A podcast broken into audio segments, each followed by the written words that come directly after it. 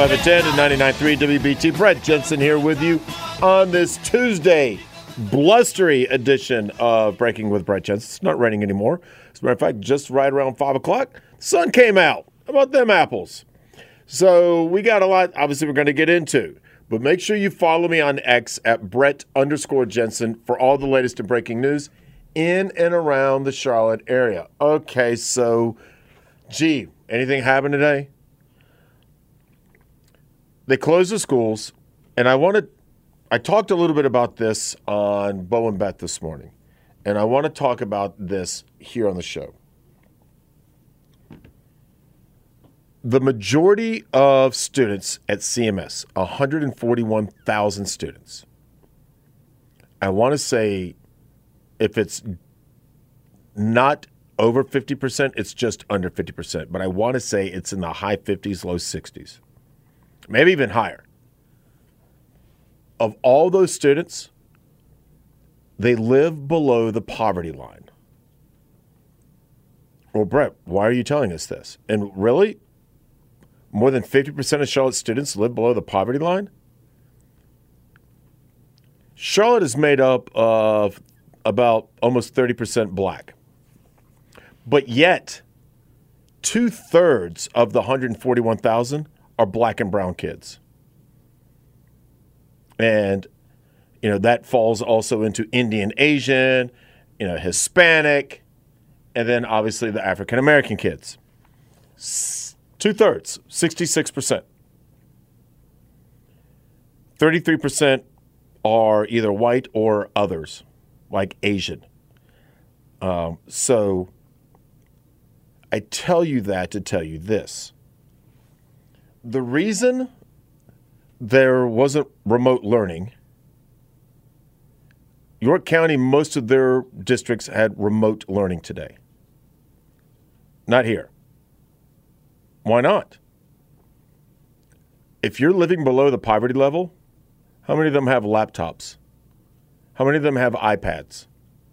When COVID happened and everyone was remote, CMS was providing iPads and tablets to the kids. They were putting buses, hotspot buses in neighborhoods so kids could connect and actually try to go to, you know, watch class and be part of class online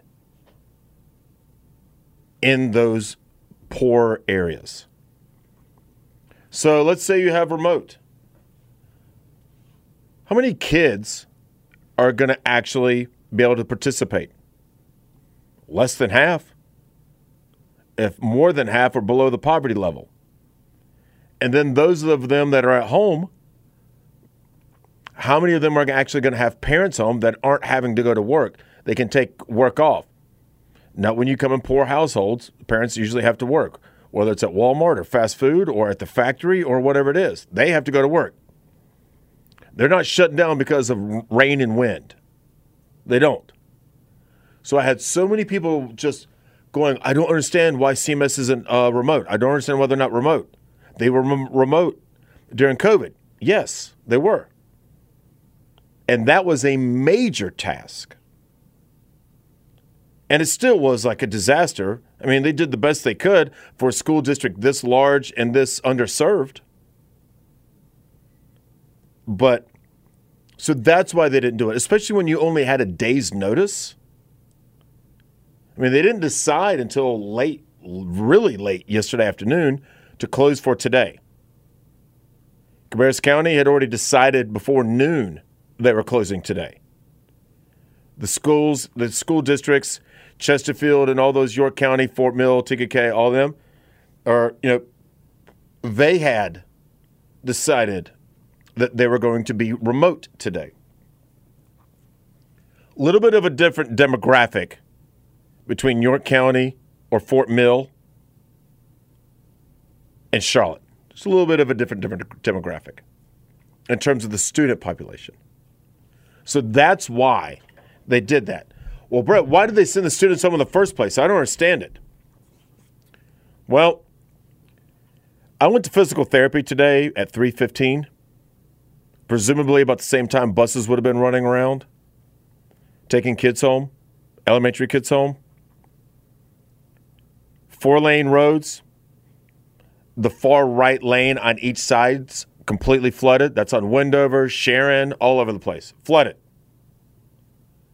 So now you've got buses full of kids potentially having to drive through all the hydroplaning potential areas. And then limb, limbs falling down and trees potentially falling down. Didn't get a lot of trees falling down. There were a couple here and there just because of the saturation of the soil that were maybe already leaning one way or the other. But when you, you know, don't have a lot of leaves to grab onto the wind, there's not a lot of friction there that can help push over the tree. So that's why CMS shut down today because they're going to have to take the kids home and try to get the kids home in the height. And here's the other thing the Weather Channel on Sunday and Saturday said millions of people up and down the eastern seaboard could be without power from Columbia all the way through Boston. Well, at its height, at around 3 o'clock, or just before 3 o'clock, 100,000 people in the Charlotte area without, were without power. Now, what about Greensboro and Raleigh and Richmond and all? And then you start getting into the DCs and Baltimores and Philadelphia and Trenton and all the Jersey cities and then New York and then Boston and Hartford and Providence. So yeah, you potentially millions without power, potentially. Like I said, Charlotte alone, just the area, had about 100,000. So that's another reason why they decided look, if we lose power, what good is it to have power? Because it's not like when you were in school. You might have dry erase boards, but most things are like on tablets or computers or whatever. Not all, but most. So it would have done no good because they would have been running on batteries. It's just, it just, it's a lot easier. Then you, like I said, then you have to worry about getting them home because so many of the kids ride the bus in this particular school district. So that's why. That's why CMS closed. Didn't have to want to have to worry about the bus, buses driving through flooded areas. Didn't want to have to worry about down trees and down limbs in the roadway. Didn't want to have to worry about power outages. So that's why they closed the schools when they were calling for millions of people potentially to be without power. Okay, said my power went off.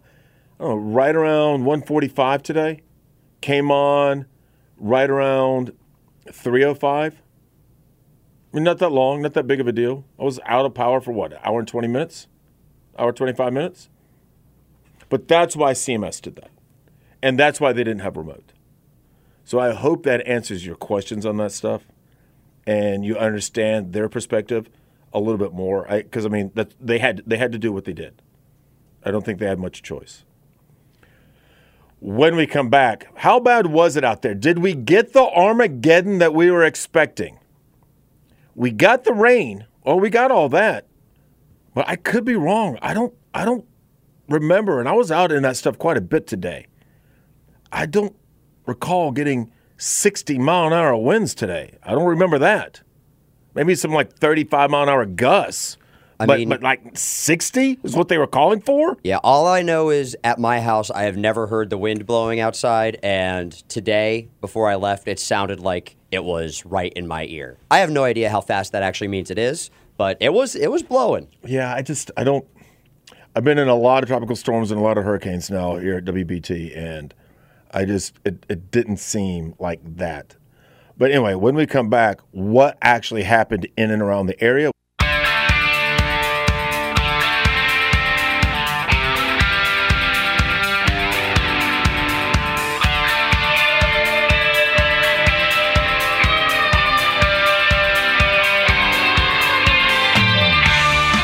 Welcome back to Breaking with Brett Jensen. Going up until 8 o'clock. 704 570 1110. All right. So, what was going on in and around the Charlotte area? There was a little bit of, I say a little bit, I mean, not trying to quantify it, but there was some bad news that did come out of Catawba County up in the Claremont area, which is where, if you're curious, Bandys High School is located. Bandys High School is located in Claremont. But Um, but there was a, um, some bad news that came out of Catawba County. But for the most part, Mecklenburg County and the surrounding areas, for the most part, not completely, came out unscathed. We didn't have the Armageddon that we actually thought we were going to have. But some things did happen. And here's a quick look around the area at two of the more major things. But first, a person has died and two others have been injured after a tree fell on a house in Catawba County. Queen City News reporter Casey Jones joins us this evening near Cindy Lane in Claremont with the latest. Out here on Cindy Lane, you can really see the damage from this storm that swept through. Almost every home here has damage. Take a look behind me. You can even see there is uh, pieces of someone's roof that is stuck up there in that tree. And just looking around, the evidence of the damage is everywhere. There are emergency crews still on the scene here on Cindy Lane. We are just a few hundred feet away from Evening Drive. That is the location where one person was killed and two critically injured during this weather event. Uh, a, a, tree fell on these people's homes. I mean, just looking around, there's debris spread all across people's yards here, uh, whether it's trash cans, mailboxes, just everything is here. Power lines are down. Duke Energy crews are here. People on this street do not have power. In fact, we, we spoke with the man that lives in this home right here. He said that his home was rocking as the storm came came through. Right now, he does not have power. He's actually standing outside there inside of his home. He has the generator going, he has a kerosene heater going, and he has some food that he's cooking on it. So people are out here just trying to make the best of what they can. People are returning to their homes, those who evacuated here. But the real, one of the, the more pressing concerns right now is all of the rain that we got today. The ground is saturated, so there's still some possibility that some of these trees could fall. So it's just really the beginning of cleanup here in Catawba County. We will continue to follow this story for you and, and tell you about some of the people who live here and, and what they're doing to try to clean up this mess. Reporting live from Claremont, Casey Jones, Queen City News. Charlotte emergency crews are out in East Charlotte right now for some sort of water rescue and want to get right out to Queen City News anchor Robin Kennedy live along Shamrock Drive with the, all that flooding there. Yeah, and Robin, you have some new information since we checked in with you last. Right, Annie and Brian, I've just learned from Charlotte Mecklenburg police that Charlotte firefighters were able to successfully rescue a man whose car was getting swept away by the floodwaters here from Briar Creek. I want to show you just how high this water is, and it was higher when we first got here, is starting to recede. The rain is has just kept on coming down though as we've been out here. But we want to swing on over. You see that Charlotte Fire Department truck, and CMPD tells me about 3:15, Charlotte Fire got a call, and that's when a man called 911, and he was screaming, saying, "My car is being swept away in the floodwaters." Emergency crews responded. We saw a sea here on scene when we got out here.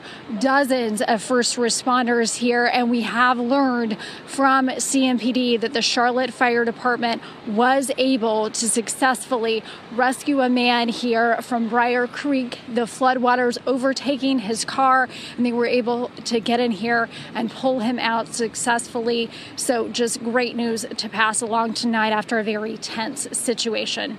I'm live here in East Charlotte. Robin Kennedy, Queen City News. Yeah, Robin, we're happy to hear that update. Uh, quite the chaotic scene earlier today. So, all in all, uh, a good outcome there. Yeah, with all the emergency crews that are stretched so thin, I'm certainly mm-hmm. glad enough of them were out there to be able to make that rescue from that guy out of the car. So, there you have a couple of reports from Queen City News about the damage. You know, the tree falling in the home and critically injuring two people and then killing another person. And then, you know, you heard the other stuff with Robin Kennedy there about someone having to be rescue, rescued by the Charlotte Fire Department because their car was being swept away into a creek.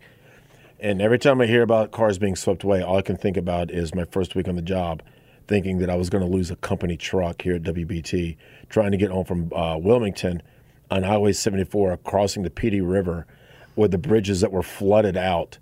And we were driving on the wrong side of um, Highway 74 because it was less deep It wasn't. It was the the roads, the bridges were completely overflown. But I was riding behind 18 wheelers and NBC News and Univision and CNN and all their big uh, SUVs, and I was just trying to ride in their wake and get home. Um, otherwise, I would have been stuck in Wilmington at least another two, two, three more days. But all I remember when we were gathering and getting ready to decide what to do, somebody said, "Just remember, keep your windows rolled down and your seatbelt off." I'm like, "What?" And if you get swept away in that raging river, you need to be able to get out of your car and you don't have to want to fight with your seatbelt and you can try and get the window down so you can immediately get out of your car. And so when you start hearing about cars being swept away, that's what I think about. And then also in the middle of nowhere in Pender County, we were almost washed out again, stuck, almost stranded. And about 100 yards from where I was at, Coast Guard came and rescued a guy out of his truck during Hurricane Florence as well, in the middle of like farmland, and picked him up. And I videoed the whole thing. I'm going, are we getting ready to have to be next? Because we're stranded.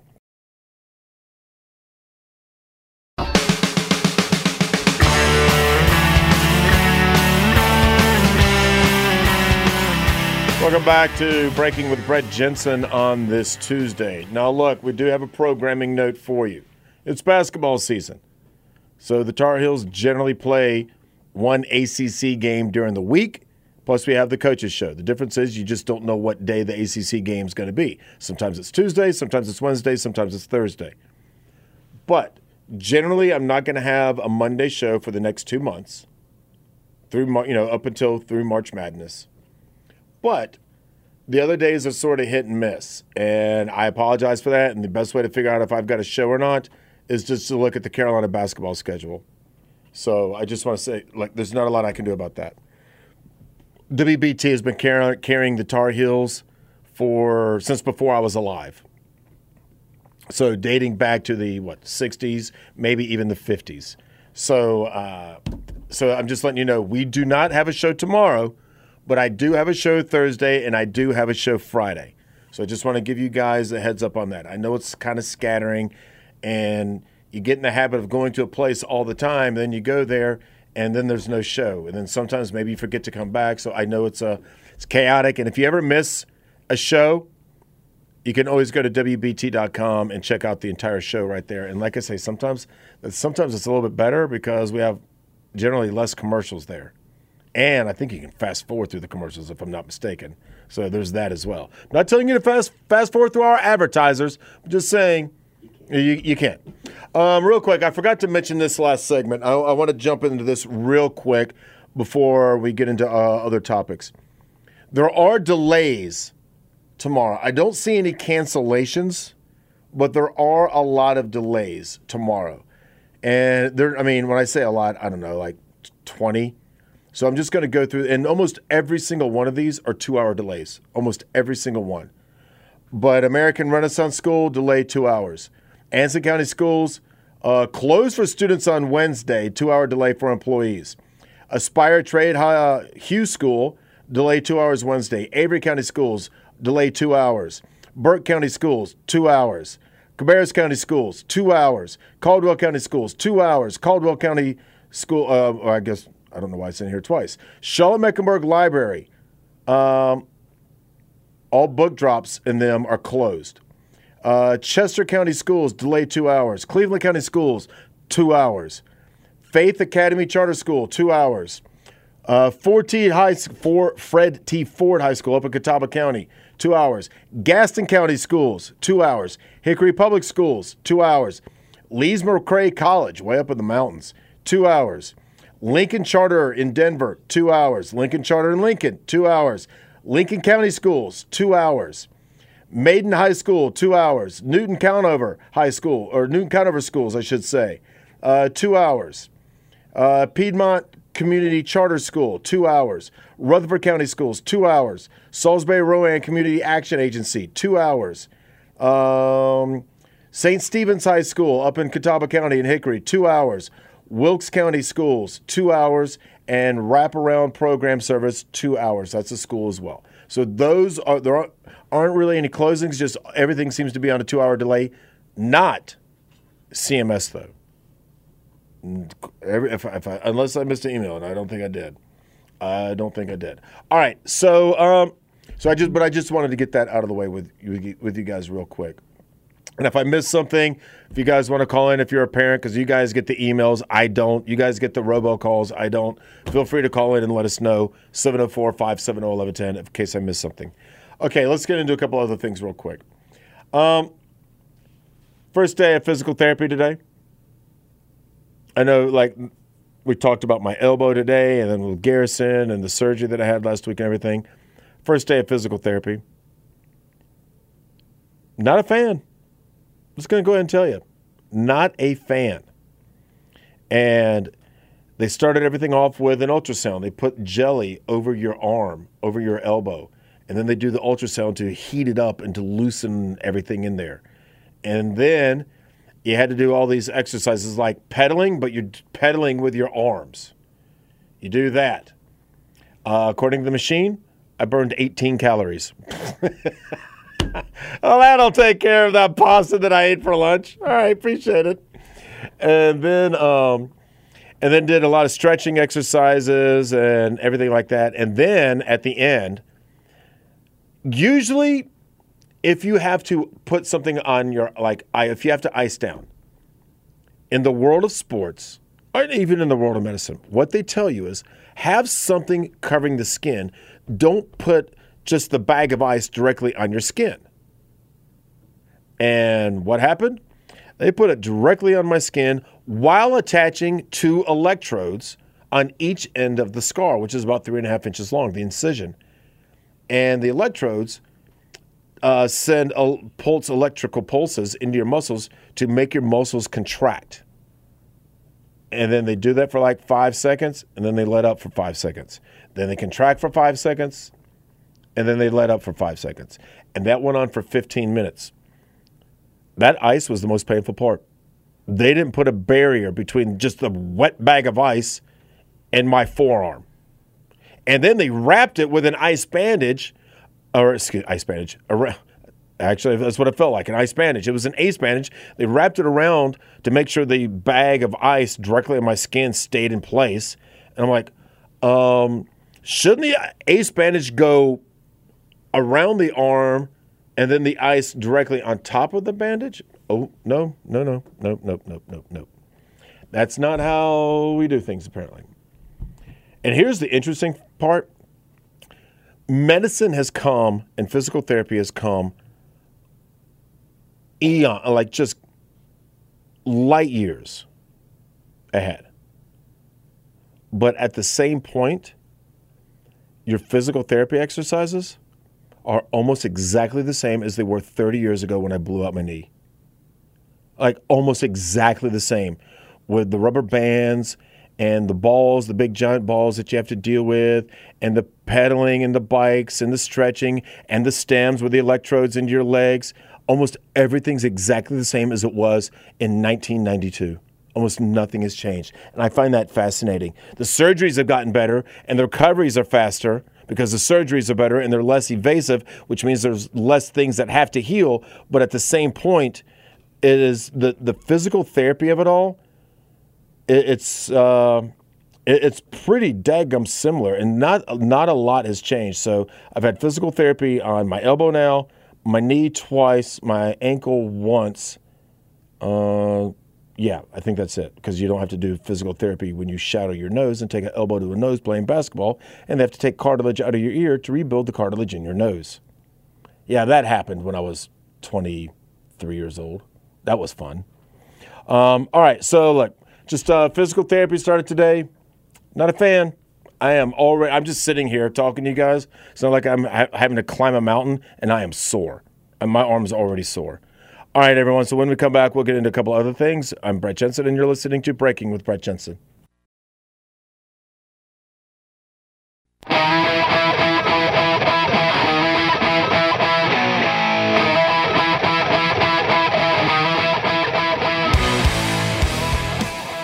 Welcome back to Breaking with Brett Jensen. Going up until 8 o'clock, so we got about, oh, nine more minutes or so. 704 570 1110. All right, so Carolina Panthers. What do you think? I talked about this a lot yesterday. And it was dreadful, to say the least. The back to back shutouts, back to back bagels, unbelievable. They had set all kinds of like futility records. And then, um, and then of course, you know, Tabor, let's go. But because Scott Fitterer had made it this far, and the excuse was, hey, Matt Rhule put this team together. I'm just trying to clean up his mess, and it's going to take more than a year to clean up the mess. That was the argument. And he had said that early in the season. Hey, we're just trying to move on and rebuild this team. Or, you know, and I'm paraphrasing. So when he got, then when the video came out two weeks ago of him throwing the drink on the fan, if you go, of David Tepper throwing the drink on the fan, if you go watch that video, the funniest part of the entire video is Scott Fitterer is right there. David Tepper throws the drink on the fan, throws the cup on the little table. Fitterer doesn't move an inch. He doesn't look back like, wait, what just happened here or whatever. He is just, I w- I don't want to say oblivious, but it's like he wasn't even phased. He's like, oh yeah, who, who didn't see this coming? It almost he looked like he had been the subject of many drinks thrown at him. Like he knew this was coming. So, but so anyways, Fitterer gets let go. And the only reason it surprised me was because Frank Reich was also let go, and you thought maybe they'll, but you know, keep one, but he's just getting rid of everyone's just going to start anew. And the question is this: when it comes to Bryce Young, I know David Tepper said we were all in it was a unanimous vote between the scouts and the coaches or whatever. And maybe it was. And it's not crazy to think so. I don't know if that's true, but even if it is true, I'll just give them the benefit of the doubt. Let's say Frank Reich actually wanted Bryce Young and not CJ Stroud. By overwhelming numbers, Bryce Young was considered the best player in the draft or the number one draft pick that should be taken in terms of a quarterback. Like most teams had them. If Houston had not won that last game of the season last year against uh, Indianapolis, I think it was, Houston would have had the number one pick. And odds are they would have taken Bryce Young because he was considered the number one pick. And then the Panthers, had they traded up or whatever, you know with Chicago, Chicago would have gotten number two at that point. And if they traded to get number two, then maybe they would have gotten C.J. Stroud. But the question is, who wanted to do the trade? Did Scott Fitterer go to David Tepper and say, let's make a trade? We've got to trade. There aren't any free agent quarterbacks worth a damn. Let's make the trade. Or did David Tepper go to Scott Fitterer and said, get me the number one pick or the number two pick? Get me that one of the top two picks. And then Scott Fitterer did what he had to do to get the picks. Did he give up a lot? Yes, he did. But if Scott Fitterer went to David Tepper and David Tepper approved it, that's still on Scott. Like, hey, we got to do this, and he's the one that made the deal. Tepper, of course, had to sign off on it. When you're dealing with DJ Moore and number one draft picks, of course, Tepper signed off on it. And the offensive line being atrocious, the wide receivers being atrocious, because David Tepper's not going to be involved with the offensive line. He's not going to be involved with the wide receivers. He's going to be involved with the star players. Brian Burns' contract and Bryce Young. Like that's who he's involved with, not not the everyday player, not the everyman, only the superstars. That's who that's who David Tepper's involved with. So now you don't have a general manager, and now you don't have a head coach.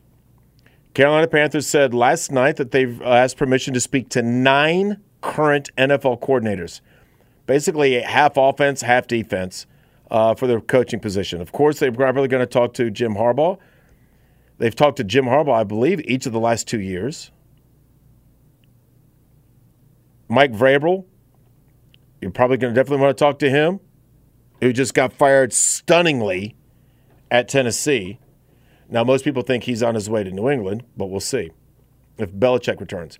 The one person you should never, ever, ever interview, ever, is Bill Belichick. You want him nowhere near the Queen City. The dude is in his 70s. How many more years has he got to coach? Three, four. But here's the kicker. I actually looked this up. Bill Belichick has coached nine years without Tom Brady on the roster. Now, one year Tom Brady got hurt in game one at Kansas City. But I mean, without Tom Brady on the roster. Five in Cleveland, four here in New England. So nine years. We're not. We're, that's a pretty large sample size. We're not talking one year. We're not talking nine games. He's got a 38% winning percentage without Tom Brady. And his draft picks have been atrocious for the last five, six, seven years. He drafted a dude out of Lenoir-Rhyne. Is either in the first or second round. And everyone's like, I'm sorry, what? Apparently, their scouts don't like going to the SEC or Big Ten. Apparently, their scouts only like going to like Catawba, Wingate, and Lenoir-Rhyne because like all his players seem to be picked out of like Division Two and Division Three. So Bill Belichick want no part of you, dude. I mean, we're talking about a guy who put his offensive coordinators last year, two offensive coordinators who had never been an offensive coordinator, who knew nothing about offense. That that's who we're talking about. So if he wants to go to uh, Washington, let him go to Washington. Just keep him out of Charlotte. So we'll see what happens. Also, like I said, they're looking at uh, like front office people.